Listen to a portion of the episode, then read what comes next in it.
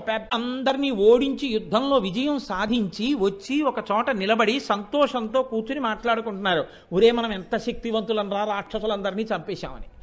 అందులో ఇంద్రుడు ఉన్నాడు అగ్ని ఉన్నాడు వాయు ఉన్నాడు దిక్పాలకరు ఉన్నారు అందరూ కూర్చున్నారు. కూర్చుని మాట్లాడుకుంటున్నారు అరణ్యంలో. ఇంతలో ఒక పెద్ద జ్యోతి స్తంభం ఒకటి కనపడింది. ఆవిడ ఒక యక్షిణి అనుకున్నారు వాళ్ళు. అనుకుని ఇంత పెద్ద స్వరూపం అగ్నిస్తంభం కనపడుతోంది ఏమిటి? అగ్నిస్తంభం అగ్నిని చూస్తే భయపడుతుంది కదా అని అగ్నిహోత్రుడిని వెళ్ళమన్నాడు ఇంద్రుడు. అగ్నిహోత్రుడు ఆ స్తంభం దగ్గరికి వెళ్ళాడు. ఆ లోపల నుంచి ఒక యక్షిణి కంఠం వినపడింది.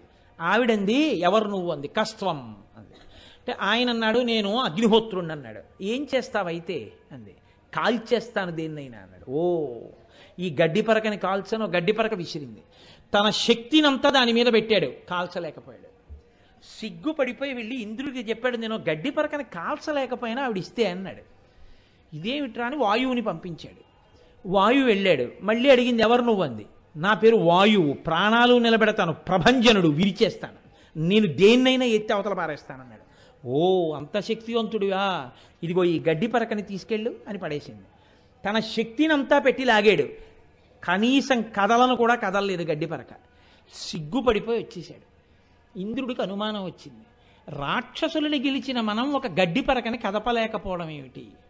ఆ నాకిప్పుడు అర్థమైంది. బలయుతులకు దుర్బలులకు బలమెవ్వరు నీకు నాకు బ్రహ్మాదులకు బలమెవ్వడు ప్రాణులకును బలమెవ్వండట్టి విభుడు బలమసురేంద్ర అంటారు పోతన గారు.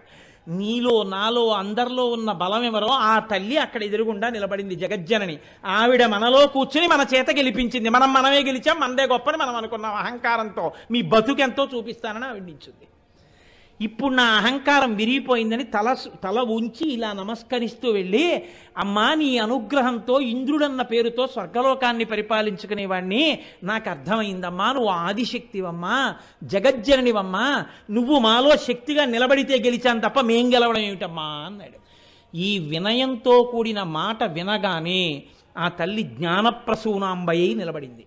జ్ఞానప్రసూనాంబగా తల్లి ఎక్కడ నిలబడిందో అదే శ్రీకాళహస్తి క్షేత్రం. కేనోపనిషత్తు అక్కడే జరిగిందని నేను గిరి ప్రదక్షిణం చేసినప్పుడు ఒక సహస్రలింగాన్ని ఇంద్రలింగాన్ని చూశానని పరమాచార్య స్వామి ఒక చోట అనుగ్రహ భాషణం చేస్తూ చెప్పారు.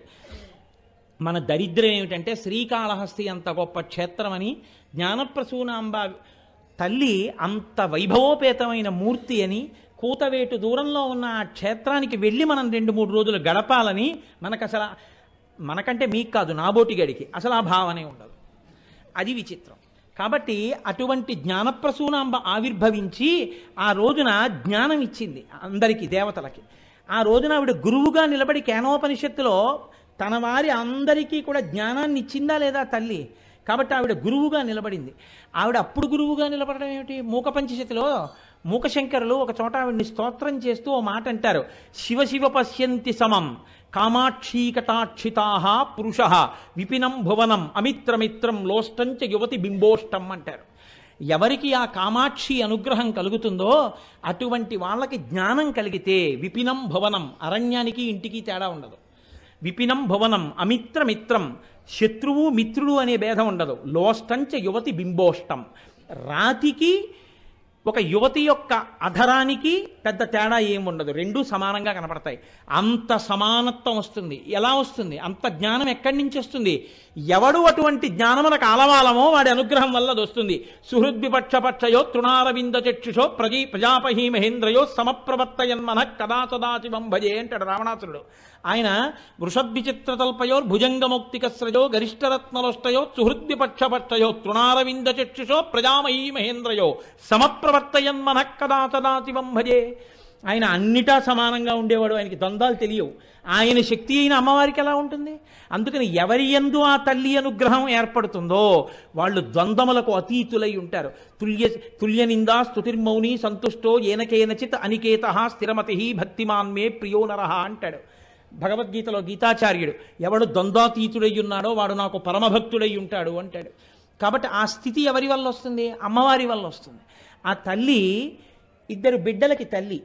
మనం చూస్తుంటాం కదా మహాగణేశ నిర్భిన్న విఘ్నయంత్ర ప్రహర్షిత కామేశ్వర ముఖాలోక కల్పిత శ్రీ గణేశ్వర. ఆ తల్లి ఆ కామేశ్వరుడి ముఖాన్ని ఇలా సంతోషంగా చూస్తే వినాయకుడు పుట్టాడు. కాబట్టి వినాయకుడికి తల్లి. అటువంటి వినాయకుడికి తల్లి అయింది సుబ్రహ్మణ్యుడికి తల్లి అయింది ఇద్దరు బిడ్డలకి తల్లి. ఇద్దరు బిడ్డలకి తల్లి ఒక పురుషుడికి భార్య అయితే ఇప్పుడు ఆవిడకు స్వార్థం ఉండాలి. ఎప్పుడైనా ఆలోచిస్తే ఆవిడ ఎవరి గురించి ఆలోచించాలి? మొట్టమొదటి ఆలోచన పెళ్ళయిన తర్వాత భర్త గురించి ఉంటుంది ఆ తర్వాత భర్త కన్నా ఎక్కువ పిల్లల మీద ఉంటుంది జాస. కాబట్టి ఆవిడ ఎప్పుడన్నా ఆలోచిస్తే ముందు తన పిల్లల గురించి ఆలోచించాలి. ఆవిడ ఆలోచించిన తర్వాత ఆలోచిస్తే తన భర్త గురించి ఆలోచించాలి. తన భర్త గురించి కూడా ఆలోచించాక ఆలోచిస్తే పుట్టింటి గురించి ఆలోచించాలి. ఆ తర్వాత ఆలోచించవలసి వస్తే మన గురించి ఆలోచించాలి. కానీ మూకశంకరులు అన్నారు నువ్వు వాళ్ళ గురించి ఆలోచించవన్నారు. ఆలోచించకపోతే అప్పుడు తప్పు కాదా? తప్పు కాదు. ఎందుకో తెలుసా? ఆయన అన్నారు హేరంబేచ గుహేచ హర్షభరితం వాత్సల్యం అంకూరయన్ మారద్రోహిణి పూరుషే సహభవం అమ్మా హేరంబేచ గుహేశ హర్షభరితం వాత్సల్యం అంకూరయం నువ్వు ఎప్పుడైనా వినాయకుడి వంక సుబ్రహ్మణ్యుడి వంక చూస్తే పరమ ప్రేమతో ఎంతో సంతోషంగా చూస్తావు. ఎందుకంటే పిల్లలిద్దరూ వృద్ధిలోకి వచ్చేసారు ఆయనేమో గణాలకు అధిపతి ఈయనేమో దేవసైన్యానికి అధిపతి. ఇద్దరు పిల్లలు నీ అనుగ్రహంతో చక్కగా అన్ని విజయాలు సాధిస్తారు. చక్కగా అన్ని విధాల వృద్ధిలోకి వచ్చిన పిల్లలు ఇంటికి కీర్తి తెచ్చే మగపిల్లలు భర్త చూస్తే మహానుభావుడు లోకానికంతటికి తండ్రి ఒక్క మనుష్యులు పూజించడం గొప్ప కాదు. భూతాలు ప్రేతాలు పిశాచాలు కూడా ఆయన్నే పూజిస్తాయి. మంచివాళ్ళు మాత్రమే పూజిస్తే గొప్ప కాదు. మంచివాళ్ళు కాని వాళ్ళు ఆయన్ని పూజిస్తున్నారు కాబట్టే వాడి జోలికి వెళ్ళొద్దంటే వాళ్ళు ఊరుకుంటున్నారు. ఆయన్ని పూజించే వాళ్ళు లేరనుకోండి భూతప్రేత పిశాచాలు. వాళ్ళు వచ్చి మన మీద అడిపోతారు పూజ చేసినందుకు. కాబట్టి వాళ్ళ ఆయన మాటకి లొంగి ఉరే వాళ్ళ జోలికి వెళ్ళకండి వాళ్ళు ఏదో పూజ చేసుకుంటున్నారు అంటున్నాడు కాబట్టి ఆయన ఊరుకుంటున్నారు. ఆయన చుట్టూ వాళ్ళు ఉండడం వల్ల మనం బతికున్నాం లేకపోతే వాళ్ళు వచ్చి మన మీద పడిపోతారు. కాబట్టి అమ్మ నీ భర్త అంత గొప్పవాడు కాముణ్ణి కాల్చాడు. అయితేనే నువ్వు ఇలా చూసేటప్పటికి మాత్రం ప్రేమతో జామగారిపోతాడమ్మా. స్ఫురద్గండాభోగ ప్రతిఫలిత తాటంకజుగళం చతుశ్చక్రం మన్యే తమముఖమిదం మన్మధరదం జమారుహ్య దృహ్యత్కమనిరథమర్కేందు చరణం మహావీరో మార ప్రమదపతయే సంగీతపతే అంటారు శంకరాచార్యులు వారి సౌందర్యలహరిలో. ఇంతటి శంకరుడు కూడా మన్మధుడు యుద్ధానికి వస్తున్నాడంటే మళ్ళీ వస్తున్నాడు ఆ యుద్ధానికి అన్నట్టు. ఏడు రా ఎక్కడున్నాడన్నట్టు అయ్యా మామూలు రథం మీద వస్తే మీరు పడగొడతారని ఇప్పుడు ఒక కొత్త రథం ఎక్కొచ్చాడన్నారు శంకరాచార్యులు వారు. ఏమిటా రథం అన్నారు? నీకు నీ రథానికి రెండు చక్రాలే ఉన్నాయి శివ. మన్మధుడి రథానికి నాలుగు చక్రాలు ఉన్నాయి. ఏమిటో తెలుసా? అమ్మవారి ముఖం అనేటటువంటి రథం ఎక్కాడు. అమ్మవారి కుండలములు రెండు రెండు చక్రాలు అవి చెక్కిళ్ళలో ప్రతిబింబాలు రెండు చక్రాలు నాలుగు చక్రాల రథం. ఇప్పుడు మన్మధుడి వంక చూడాలంటే నువ్వు ముందు మీ ఆవిడ ముఖం వంక చూడాలి. అప్పుడు కనబడతాడు. ఆవిడ మొహం వంక ఇలా చూసేటప్పటికి ఆవిడ నవ్వుతూ ఇలా చూసింది అనుకోండి అలా చూసేటప్పటికి ఆయన పొంగిపోతాడంతే. మజ్జత్కామి సమానస పొంగిపోయి ఆ యుద్ధం ఏమిటో తర్వాత చూద్దాం. వాడిని వాడి మొహం వాడిని మొహంలో దాక్కుంటే ఏమిటి? ఇంకా వాడిని నేనేమంటాను? లేదా ధన సోదర బారేసి కిందకు వచ్చాడు? అమ్మ నేను గెలిచేశానమ్మా అన్నట్టు మన్మధుడు. కాబట్టి తల్లి నువ్వు ఎంత అనుగ్రహం అమ్మా అటువంటి పరమశివుణ్ణి తీసుకొచ్చి పక్కన కూర్చోబెట్టుకున్నావు. కాముణ్ణి కాల్చిన వాడిని పక్కన కూర్చోబెట్టుకున్నావు. ఆది కుటుంబిని. ఇది కదా తల్లి నీ వైభవం అంటే. కాబట్టి అటువంటి తల్లివి ఇప్పుడు నీకు భర్త గురించి ఆలోచించవలసిన అవసరం లేదు పిల్లల గురించి ఆలోచించవలసిన పని లేదు. అందరూ వృద్ధిలో ఉన్నవాళ్ళే. నువ్వు ఆలోచిస్తే ఎవరి గురించి ఆలోచించాలి? ఎప్పుడు బాధలతోటి రోగాలతోటి రొచ్చులతోటి చేసిన పాపాల వల్ల బాధలు పడుతూ ఆనంబ్రేషు జనేషు పూర్ణకరుణా వైదగ్ధ్యముత్తాలయ. మేఘం కురవాలి అంటే సముద్రంలో కురిస్తే సంతోషించేవాడెవడో? వానలు లేక ఎండిపోయినటువంటి భూమి మీద నీళ్ళు దొరక్క తహతహలాడుచున్న చోటికొచ్చి మేఘం కురుస్తుంటే వాన పడుతోందని బయటికి వచ్చి చీకట్లో కూడా ప్రజలు నాట్యం చేస్తారు. అలాంటి చోట పడితే సంతోషం. అమ్మా నీ దగ్గర కారుణ్యం ఉంది. ఇద్దామంటే దొరకద్దు మనుషులు. శివుడికి అక్కర్లేదు ఆయనే పూర్ణుడు. వినాయకుడికి అక్కర్లేదు పూర్ణుడు. సుబ్రహ్మణ్యుడికి అక్కర్లేదు పూర్ణుడు. అన్ని విధాలా నీ కారుణ్యం కావలసిన వాడు ఉన్నాడు నేనే. నేను వచ్చి ఏం చేశాను? పనికి మాలిన వాడిని కాబట్టి ఇలా అన్నాను. ఇంతకన్నా నాకేం రాదు. ఆనంబ్రేషు జనేషు నేను ఇలా వంగి నీ దగ్గర నిలబడ్డాను. ఇప్పుడు నువ్వేం చేయొచ్చు? అమ్మ నీకో మంచి అవకాశం ఇచ్చానన్నారు మోక్షశంకర్లు. ఎవరి మీద చూపిద్దాం కారుణ్యం? ఎవరి మీద చూపిద్దాం అని వెతుక్కుంటున్నావుగా? నేనున్నా పనికి మాలిన వాడిని వర్షించే నీ కారుణ్యం. నేను పుచ్చుకుంటా ఆ వాడు అమ్మవారి కారుణ్యంతో వృద్ధిలోకి వచ్చాడని లోకం చెప్పుకుంటుంది. అందుకు నా మీద వర్షించమ్మా. ఎంత చమత్కారంగా అడిగారండి. అంత వృద్ధిలో హాయిగా చక్కటి కుటుంబంతో ఉన్న తల్లి. అటువంటి తల్లివి అమ్మా నువ్వు నువ్వు ఏమి తల్లి ఏమి కుటుంబం ఏమి శివుడు మీరు ఇలా ఆలోచిస్తుంటే ఇప్పుడు ఆ తల్లి మీకు ఇవ్వలేనిదంటూ ఏమైనా ఉంటుందా? ఏమీ ఉండదు. ఆవిడ మీకు ఏదైనా ఇచ్చేయగలదు. ఏదైనా ఇచ్చేసేటప్పుడు చాలా కష్టపడి ఇస్తుంది అనుకుంటున్నారా మీరు? ఎంత హేళగా ఇస్తుంది మీకు ఒక విచిత్రం చెప్పనా? నేను ఇంత కష్టపడి దండ కట్టానా? ఈ దండ శంకరాచార్యుల వారు ఒక పది సెకండ్లలో కట్టేశారు. ఎక్కడ కట్టేశారో తెలుసా అండి? రణేజిత్వాదైత్యానపహృత శిరస్త్రై కవచిభి విశాఖే నిర్ ఆ, నివృత్యై చండాంశస్త్రిపురహర నిర్మాల్య విముఖై విశాఖేంద్రో పేంద్రో శిశివిషిద కర్పూర శకలాహ విలీయంతే మాథత్తవ వదన తాంబూల శకలాహ అన్నారు. ఒక నాటకీయ సన్నివేశాన్ని సృష్టించారు. సుబ్రహ్మణ్యుడు ఇంద్రుడు ఆ తర్వాత విశాఖేంద్రో పేంద్రో సుబ్రహ్మణ్యుడు ఇంద్రుడు మొదలైనటువంటి వాళ్ళందరూ కలిసి రాక్షసుల మీదకి యుద్ధానికి వెళ్ళారు రాక్షసుల్ని గెలిచారు. ఏదైనా పని అప్పజెప్పిన తర్వాత పని పూర్తయిపోగానే అమ్మయ్యా మనం గెలిచేశాం కాబట్టి చెప్పేద్దామని వెడితే ముందు ఎవరికి చెప్పడానికి వెళ్తారు? ఎవరికి చెప్తే పొంగిపోతారో ఎవరికి చెప్తే మీకు తృప్తి కలుగుతుందో ఎవరు మీకు ఇలా గెలవడానికి ఆస్కారమైన వారో ఎవరు మీకు ఆ శక్తినిచ్చారో వాళ్ళకి చెప్పాలి. అందుకని వాళ్ళు పరిగెత్తుకుంటూ ఎవరి దగ్గరికి వచ్చారు? అమ్మవారి దగ్గరికి వచ్చారు. లోపలికి వచ్చారు అంతఃపురంలోకి. ఇప్పుడు ఇంత గొప్ప పిల్లలు తల్లికి. చెప్పకుండా చెప్పారా లేదా? శంకరాచార్యుల వారు ముందు తల్లితనాన్ని తీసుకున్నారు. అమ్మ అంటూ తల్లి రణేజిత్వాదైత్యానపహృత శిరస్త్రై కవచిభి. ఆ పైన ఉన్నటువంటి కిరీటాలు తీసి పక్కన పెట్టేశారు. కవచాలు ఇప్పడానికి సమయం పడుతుంది. అందుకని అంత టైం పడుతుంది కాబట్టి కవచాలతోటే గబగబగబ లోపలికి వెళ్ళిపోయారు వెళ్ళిపోయేటప్పటికి ముందు నాన్నగారు ఉన్నారేమో అని ఇలా చూశారు. నివృత్యై చండాంశ త్రిపురహర నిర్మాల్య విముఖై. పరమశివుడు భోజనం చేసేసి కొన్ని పదార్థాలతో విరిచిపెట్టేసిన విస్తరి కనపడింది. నాన్నగారు చిన్న విస్తరే కదా కొద్దిగా అన్నం మిగిలింది ఆకలి మీద ఉన్నాం ప్రసాదం మనం నోట్లో వేసుకుందాం అంటే అలా తినకూడదు. శివుడు భోళాశంకరుడు. తనని నమ్ముకున్న పైన మన్లా తల్లిదండ్రులకు పుట్టినటువంటి ఒక పిల్లాడు ఆయన ఆరాధన చేస్తే తన కుటుంబంలో సభ్యత్వం ఇచ్చి చండీశ్వరుడిగా చేర్చుకున్నాడు. ఆ చండీశ్వరుడికి చెందుతుంది ఆ ప్రసాదం. మేము తినకూడదని వాళ్ళు ముందుకు వెళ్ళిపోయారు వెళ్ళిపోయి వాళ్ళు ఇప్పుడు ఎక్కడికి వెళ్ళారు? పరిగెత్తుకుంటూ అమ్మవారి దగ్గరికి వెళ్ళారు. అంటే ఇప్పుడు మీకు ఏమర్థమైంది అమ్మవారు పరమశివుడికి వేల పట్టున పెట్టకపోతే శంఖం పట్టుకుని ఎక్కడికి వెళ్ళిపోతాడో అని చెప్పేసి ఆవిడ ముందు ఆయనకి అన్నం పెట్టేసింది. అంటే మహాపతివ్రత. భర్తని కంటికి రెప్పలా కాపాడుకుంటుంది. మరి ఆయన అక్కడ లేడు ఏం చేస్తున్నాడు?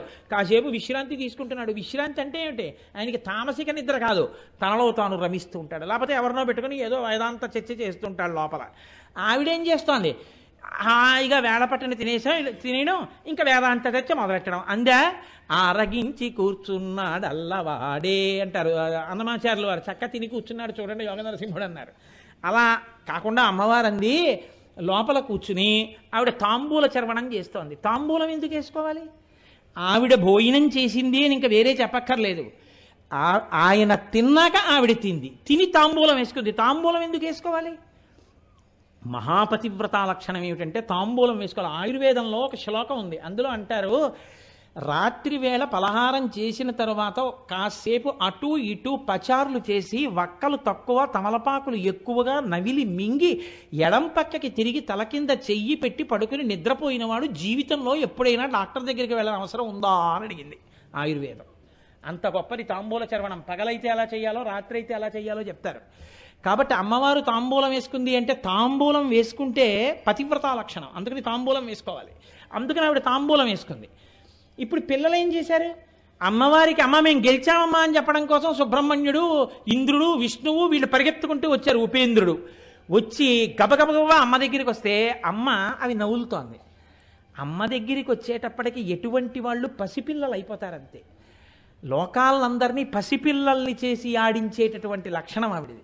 కాబట్టి ఇప్పుడు వాళ్ళు ఏం చేశారు? ఇదేంటి అమ్మ నోరు ఎర్రగా ఉంది అని మనం చిన్నతనంలో అమ్మ పెళ్ళికి వెళ్ళి తాంబూలం వేసుకుంటే ఎర్రబడిన నోరు వంక విచిత్రంగా ఇలా చూసి అమ్మ నాకు పెట్టవా నాకు పెట్టవా? అంటే నువ్వు చిన్నపిల్లాడి వేసుకోకూడదు వేసుకోకూడదు. అంటే అమ్మ నాకు పెట్టమ్మా నాకు పెట్టమ్మా. అంటే అమ్మ ఏం చేస్తుందంటే తను నవ్వులుతున్న తాంబూలపు పిడచ తీసి మన నోట్లో పెడుతుంది. మనం అది నవ్వులుకుని ఇలా ఇలా చూసుకుని అమ్మ ఎర్రగా ఉందా అమ్మ ఎర్రగా ఉందా? అని అమ్మ నోరు మన నోరు చూసుకుంటాం. అలా అమ్మవారు ఏం చేసింది? తన నోట్లో పిడచ తీసి ఇంకా నవ్వులుతున్నప్పుడు కర్పూర కళికలు చంద్ర చంద్రబింబంలా ఉన్నాయిట. ఆ తాంబూలపు పిడచలు తీసి వాళ్ళ ముగ్గురు నోట్లో పెట్టింది. ఇప్పుడు అలా పెడితే వాళ్ళ ముగ్గురికి ఏమొచ్చింది? చెప్పలేదు శంకరాచార్యులు. ఎందుకు చెప్పలేదు? అమ్మవారి నవ్వులుతున్నటువంటి తాంబూలపు పిడచ తీసి నోట్లో పెడితే వచ్చేటటువంటి శక్తి ఎంతటితో చెప్పడం ఎవ్వరికీ సాధ్యం కాదు. అందుకని అమ్మవారికి చేసే ఉపచారాల్లో సువాసినులు పూజ చేసేటప్పుడు మహోత్కృష్టమైన ఉపచారం ఏమిటంటే అమ్మవారికి తాంబూలం పెట్టడమే. రేపు కుంకుమార్చనలు చేసే వాళ్ళందరికీ తాంబూలాలు ఇస్తారు. తాంబూలం పెట్టి మీరు తాంబూలం వేసుకొని అమ్మవారి దర్శనం చేస్తారు. ఇటువంటి తల్లి వాళ్ళని కాపాడడం కాదు లోకాలన్నింటినీ కాపాడుతుంటుంది ఎప్పుడు. ఎలా కాపాడింది? అంటే నేను ఇది చెప్పి పూర్తి చేస్తాను ఈ దండ కట్టడం అవ్వట్లేదు నాకు ఇవాళ. ఎంత గొప్పగా కాపాడిందంటే ఒకనకొకప్పుడు దుర్గమాసురుడు అనేటటువంటి రాక్షసుడు లోకాల్ని మనం ఎలా పీడించచ్చు అని ఆలోచించాడు. ఆలోచించి వాడు చమత్కారం చేశాడు. బ్రహ్మగారి గురించి తపస్సు చేసి ఆయన అన్నాడు వేదాలన్నీ నాలోకి వచ్చేయాలన్నాడు. ఇప్పుడు వేదాలన్నీ ఆయనలో వెళ్ళిపోయాయి. కాబట్టి అందరూ వేదం మర్చిపోయారు. ఎక్కడ మంత్రం లేదు. యజ్ఞం ఎలా చేయాలో తెలియదు యాగం ఎలా చేయాలో తెలియదు చండీ హోమం ఎలా చేయాలో తెలియదు ఎవ్వడికి ఏమీ తెలియదు అందరూ అన్ని మంత్రాలు మర్చిపోయారు. సంధ్యావందనాలు లేవు. ఏమీ లేవు. యజ్ఞం లేదు. యాగం లేదు. హోమం లేదు. ఏవీ లేవు కాబట్టి దేవతల కోపం వచ్చింది వర్షాలు కురిపించడం మానేశారు. భూమి ఎండిపోయింది పశువులు చచ్చిపోయాయి లక్షల మంది మరణించారు. ఇప్పుడు వీళ్ళందరికీ ఏం చేయాలో అర్థం కాలేదు వేదం లేదు. కాబట్టి ఎవరికి ఏమీ ప్రార్థన హోమం చేయడానికి అవకాశం లేదు. వీళ్ళందరూ అక్కడ ప్రార్థన చేస్తే వాడు కొడతాడని హిమాలయ పర్వతాల మీదకి ఎక్కి అమ్మవారిని ప్రార్థన చేశారు. అమ్మ ఎంత దయ పొందేసిందంటే అయ్యయ్యయ్యయ్యో ఈ దుర్గమాసురుడి వల్ల నా పిల్లలు ఇంత కష్టపడ్డామా? చూడు మిమ్మల్ని ఇప్పుడే ఎలా రక్షించేస్తానోనని ఆ తల్లి శతాక్షిగా వచ్చిందంటే ఒళ్ళంతా కళ్ళి. ఒళ్ళంతా కళ్ళు చేసుకు చూస్తున్నారంటారే? అలా ఒళ్ళంతా కళ్ళు పెట్టుకుని కనపడింది. ఇప్పుడు ఆవిడ కళ్ళల్లోంచి నీళ్ళు వచ్చాయి నా పిల్లలు ఇంత కష్టపడుతున్నారా అని ఆ నీరు ఏరులై నదులై ప్రవహించి దేశమంతా నిండిపోయింది. పంటలు పండాయి నూతులు నిండిపోయాయి నదులు ప్రవహించాయి. ఇప్పుడు ఈ న- నదులు ప్రవహిస్తే నీరు దొరికితే అన్నం దొరుకుతుందా? సాగు చెయ్యాలి పంట వెయ్యాలి పొలం దున్నాలి ఇన్ని చేస్తే వస్తుంది. ఈలోగా అసలు బతకద్దు? ఇప్పుడు అమ్మవారు ఉత్తర క్షణంలో శాకంభరిగా మారింది. శాకంభరి అంటే ఆవిడ ఒంటి నిండా కాయలు పళ్ళు ఆ రకరకాలైనటువంటి వాటితోటి నిలబడిపోయింది. నిలబడిపోతే అందరూ గబగబా వెళ్ళి అమ్మవారి దగ్గర నుంచి తీసుకుని అదే పనిగా తినేశారు. ఎంత తిన్నా వస్తూనే ఉన్నాయి. ఆవిడే ఓ పెద్ద పాదైపోయింది ఓ చెట్టు అయిపోయింది శాకంభరి అంటారు. అమ్మవారి యొక్క కారుణ్యానికి హద్దు లేనటువంటి స్థితికి శాకంభరి అని పేరు. శాస్త్రం ఏం చెప్తుందంటే దేవీ నవరాత్రులలో అమ్మవారిని శాకంభరి రూపంతో ఎవరు పూజ చేస్తారో. పూజ చేసి అమ్మవారిని ఒక్కసారి ఒక్క మాటతో నమస్కారం చెయ్యాలి. అమ్మవారిని పిలిచేటప్పుడు నమస్తే నమ శాకంభరి శివే అనాలి. అమ్మా శాకంభరి నీకో నమస్కారం. శివే శివుని యొక్క ఇల్లాలా? నీకొక నమస్కారం. నమస్తే శతలోచని.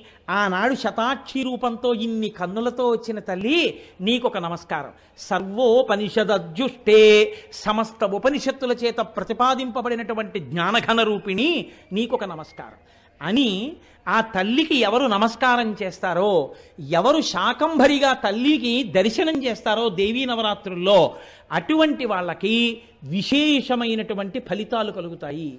అమ్మవారు పరిపూర్ణంగా సంతోషించి ఎంతో ఆనందాన్ని పొంది ఎవరు శాకంభరిగా అమ్మవారిని పూజ చేస్తారో వాళ్ళకి కావలసిన సమస్త కోరికలు అమ్మవారు నెరవేరుస్తుందని. కానీ శాకంభరిగా అలంకారం చేసినటువంటి మూర్తి చాలా చాలా చక్కగా అలంకరింపబడిన మూర్తి అయి ఉండాలి. శాస్త్రాన్ని దృష్టిలో పెట్టుకుని చేసింది ఉండాలి. శృంగగిరి పీఠానికి పరిపాలిత ప్రాంతమైనటువంటి హైదరాబాద్ శృంగేరి పీఠంలో ఒకనకొకప్పుడు శారదామాతని శాకంభరిగా అలంకారం చేశారు. ఆ ఫోటో మాకు శృంగగిరి వాళ్ళ డైరీలో దొరికింది. అది అలా బహుశా శృంగగిరి పీఠాధిపతులే అనుగ్రహించారు. దాన్ని మూర్తులుగా చిత్రించాం. ఏది ఒకటి పట్టరండి ప్రసాద్ బాబు గారు? ఆ మూర్తి మీరు చూస్తే నిజంగా సంతోష పరవశులైపోతారు. పళ్ళతో కాయలతో ఏ శాకంబరీ రూపాన్ని దేవీ నవరాత్రుల్లో ఒక్కసారైనా అర్చించి నమస్కరించాలని శాస్త్రాలు చెప్తున్నాయో అటువంటి మహోత్కృష్టమైన సశాస్త్రీయమైన శాకాంబరీ రూపాన్ని రేపటి రోజున సువాసినులకి కుంకుమార్చనలో ఇస్తారు. మూడు వందల మంది సువాసినులు శాకంబరిగా అమ్మవారిని అర్చన చేసి తాంబూలాన్ని ప్రసాదంగా పెట్టి తాము వేసుకుంటారు ఇంకా వాళ్ళ జీవితాలు ఎంత ఆనందాన్ని పొందుతాయి చూడండి. కాబట్టి అటువంటి శాకంబరీ స్వరూపాన్ని మూడు వందల మందికే మరి అవకాశం ఇచ్చారు కదండి మరి. మీరు ఇప్పుడు ఈ మాట చెప్పారు. మరి మా పరిస్థితి ఏమిటి? అని అనకుండా రేపు ఒక ప్రయోగం చేస్తాం. రేపు పూజలు అయిపోయిన తర్వాత రేపు సాయంకాలం ఐదు గంటల నుంచే అమ్మవారి దర్శనం ఉంటుంది. రేపు సాయంకాలం ఐదు గంటలకి అమ్మవారు శాకంబరిగా దర్శనమిస్తుంది మీకు. అనేక కూరగాయలతో పళ్ళతో శాస్త్రం ఎలా అలంకారం చెయ్యాలని చెప్పిందో అటువంటి అలంకారంతో రేపు అమ్మవారు శాకంబరిగా మీ అందరికీ దర్శనమిస్తుంది. ఆ రూపాన్ని దర్శనం చేస్తే చాలు దేవీ నవరాత్రుల్లో అమ్మవారు పరమ ప్రీతి చెందేస్తుంది. నేను యథార్థం చెప్తున్నా దేవీ భాగవతం నుంచి. కాబట్టి రేపు మీరు మీ పక్కింటి వాళ్ళు మీ వెనకింటి వాళ్ళు ముందింటి వాళ్ళు మనం ఒకరికి చెయ్యగలిగిన ఉపకారం అదొక్కటే. అందరినీ చక్కగా తీసుకొచ్చి అందరూ దర్శనం పొంది అందరూ అమ్మవారి అనుగ్రహానికి పాత్రులయ్యేటట్టుగా చూడండి. ఆ శాకంబరి అలంకారం రేపటి రోజు జరుగుతుంది. రేపు సాయంకాలం మీ అందరూ అమ్మవారిని శాకంబరిగా దర్శనం చేసుకోవచ్చు.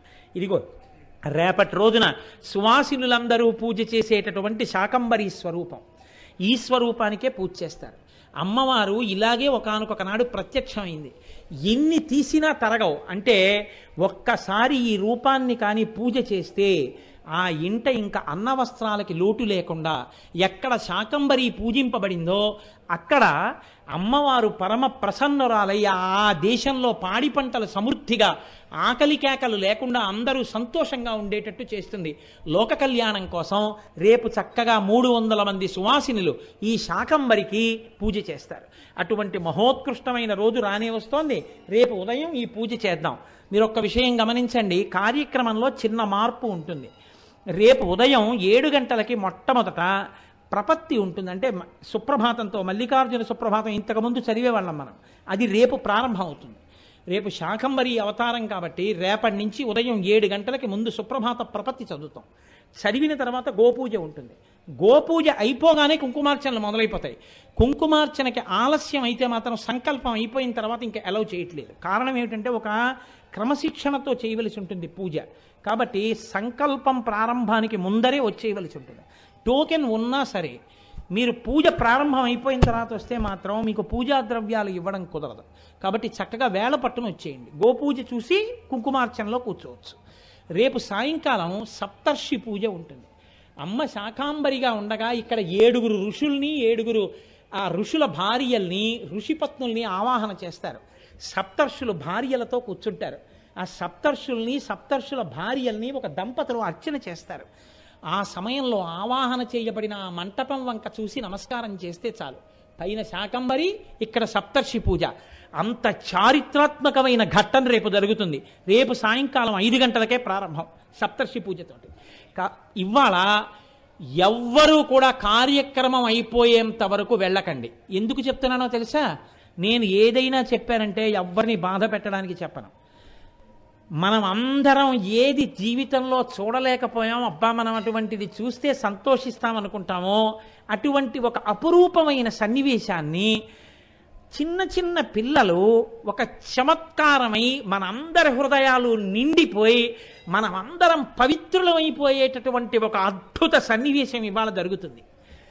చిట్ట చివరి వరకు ఎవ్వరు వెళ్ళకుండా కూర్చోండి అంత అద్భుతాన్ని మీ అందరూ అనుభవించిన తర్వాత మనం బయలుదేరదాం. ఇవాళ ఇప్పుడు అమ్మవారు ఇవాళ మీరు అఖిలాండేశ్వరి అమ్మవారిని ఆరాధించి ఉన్నారు కాబట్టి అమ్మవారు వ్యాఘ్రవాహనం మీద ఇప్పుడు విహారం చేసి లోపలికి వస్తుంది. వచ్చిన తర్వాత దర్బార్ జరుగుతుంది. ఎల్లుండి శుక్రవారం అమ్మవారికి అభిషేకం. అమ్మవారు చల్లబడితే లోకాలన్నీ చల్లబడతాయి. ఆ అభిషేకానికి ప్రతి ఇంటి నుంచి ఇవ్వగలిగిన వాళ్ళు ఇంత పంచదార ఇవ్వండి అంటే మేము చేయించేయలేక కాదు అభిషేకం చేయించేస్తాం. ప్రతి వాళ్ళది పడితే ప్రతి కుటుంబం శాంతి సౌభాగ్యాలతో ఉండాలి అని. పాలు కానీ పెరుగు కానీ ఆవు పాలైతేనే ఆవు పెరుగు అయితేనే తేనె కానీ నెయ్యి కానీ పంచదార కానీ పసుపు కానీ కుంకం కానీ లేకపోతే అభిషేక ద్రవ్యాలు కిస్మిస్ పళ్ళు కానీ అరటి పళ్ళు కానీ మీకు ఏవి తోస్తే అవి తీసుకొచ్చి రేపు సాయంకాలం నుంచి ఇక్కడ పెడతారు. పాలు మాత్రం పొయ్యకండి. ఎల్లుండి పొద్దుటి వరకు ఉండవు. పెరుగు దగ్గర నుంచి మొదలైనవి తీసుకురావచ్చు. ఎల్లుండి కూడా పెడతారు పొద్దున్న శుక్రవారం పొద్దున్న. అవి ఎల్లుండి రేపు సాయంకాలం ప్రకటన చేస్తాం. ఆ పదార్థాలన్నీ పెట్టి అమ్మవారికి అభిషేకం జరుగుతుంది. శుక్రవారం కాబట్టి శుక్రవారం ఉదయం అమ్మవారికి అభిషేకం మనందరం చూసి తరిద్దాం. ఇప్పుడు అమ్మవారు వ్యాఘ్రవాహనం మీద బయలుదేరి వస్తుంది ఎక్కడి వాళ్ళు అక్కడే కూర్చోండి. వాహనాన్ని ముట్టుకునే ప్రయత్నం చేయకండి. ఇవాళ అఖిలాండేశ్వరి పూజ జరిగింది కాబట్టి తల్లి వ్యాఘ్రవాహనం మీద వస్తుంది. చక్కగా అందరూ దర్శనం చేసుకుని మనం తరిద్దాం. రేపు ఉదయం ఏడు గంటలకి ప్రపత్తితో ప్రారంభం